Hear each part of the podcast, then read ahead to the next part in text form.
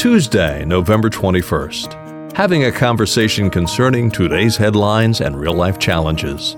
I'm Tom Lamprecht, along with Pastor Harry Reeder. Stay with us as we apply a biblical worldview with gospel solutions to put the issues of today in perspective.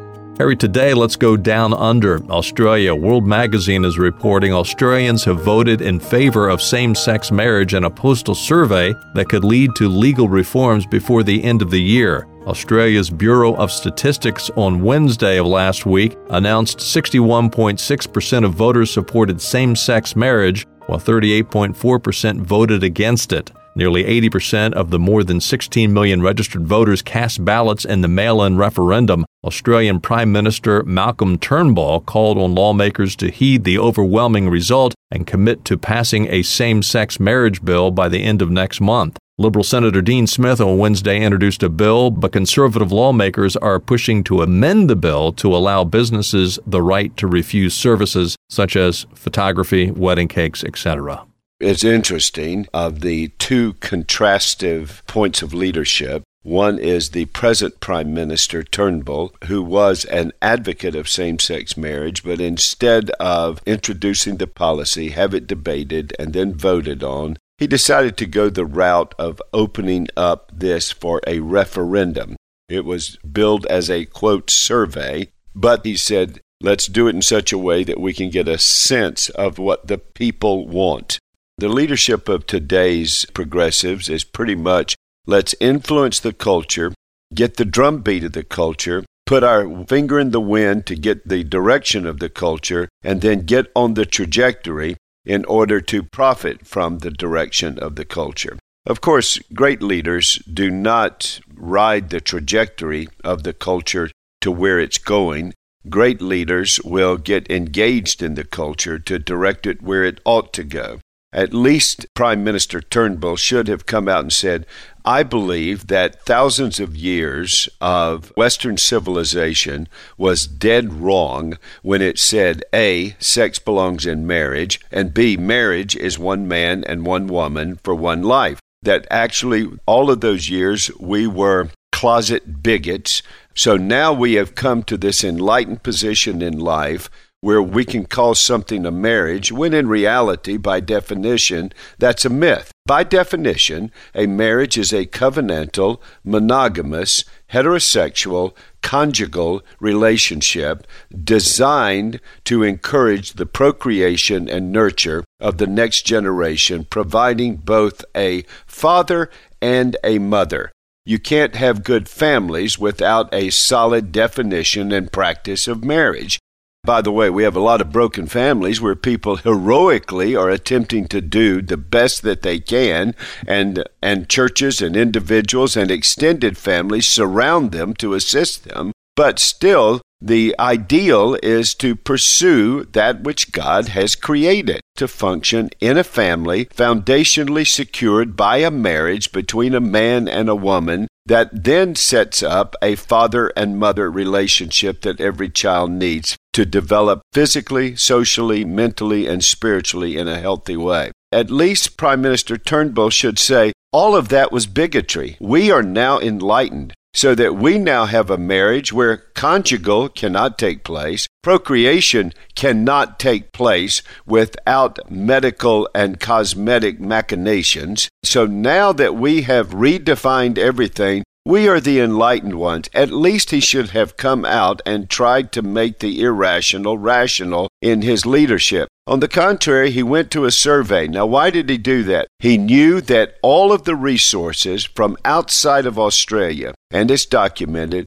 the unbelievable resources that were poured into Australia with one basic message don't be on the wrong side of history. Look at the European nations, look at the United States, look at all of these countries that have now approved the irrational act of declaring same sex relationships can be fulfilled in a marriage and that marriage can be defined as a same sex relationship.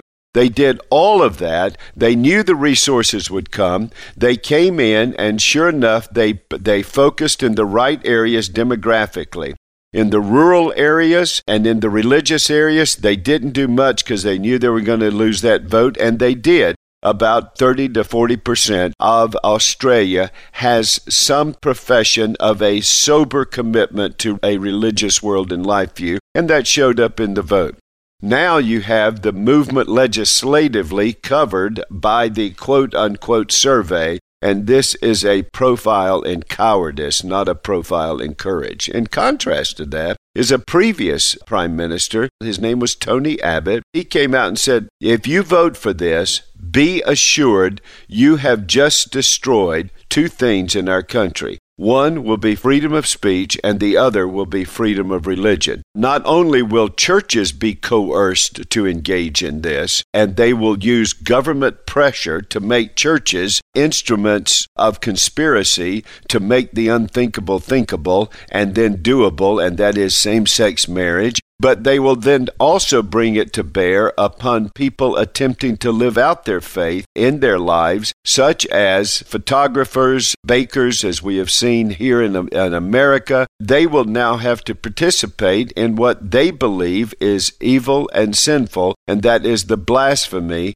of reconstructing marriage into a mythical definition of same sex marriage. Now, the power of the state will be brought to bear Finally, let me say this, Tom, that this is exactly what the trajectory of the Western civilization is. It's on a trajectory of God's judgment. As blasphemy continues, in the sanctity of life being destroyed with the culture of death, the sanctity of marriage, the sanctity of sexuality within marriage. God is very clear about this. In the book of Leviticus, chapters 18 and 19, God says this to his people do not become like the nations that surround you. The pressure on Australia was the other nations have done it, now you need to do it. God said to his people, Don't become like the other nations and don't engage in their sexual immorality and perversion. And he says this If you become like the other nations and men lie with men and women lie with women, and this is his language,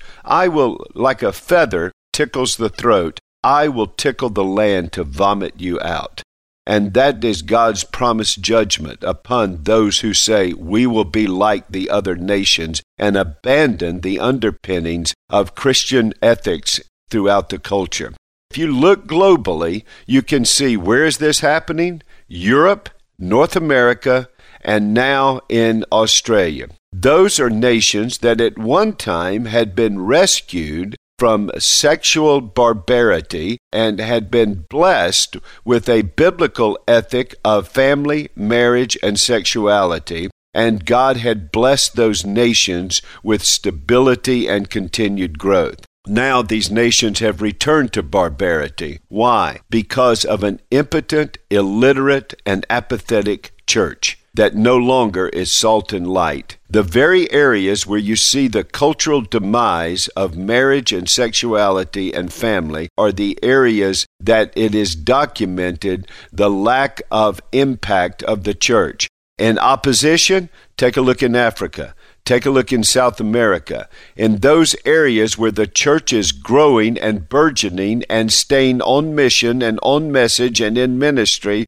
these movements have no foothold. On the contrary, they refuse to embrace same sex marriage. They refuse to undergird abortion in their cultures. It is no accident that Australia is going the way of the other nations. It is no accident that the church in the nations that are perverting marriage, sexuality, family, and life, the church is impotent and illiterate.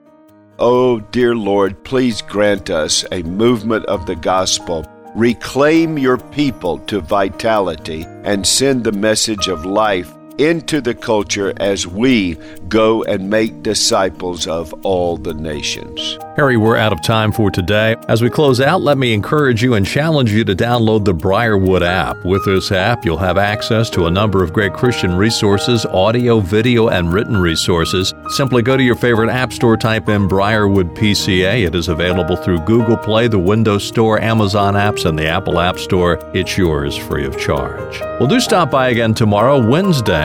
We continue our conversation as we apply a biblical worldview to put the issues of today in perspective.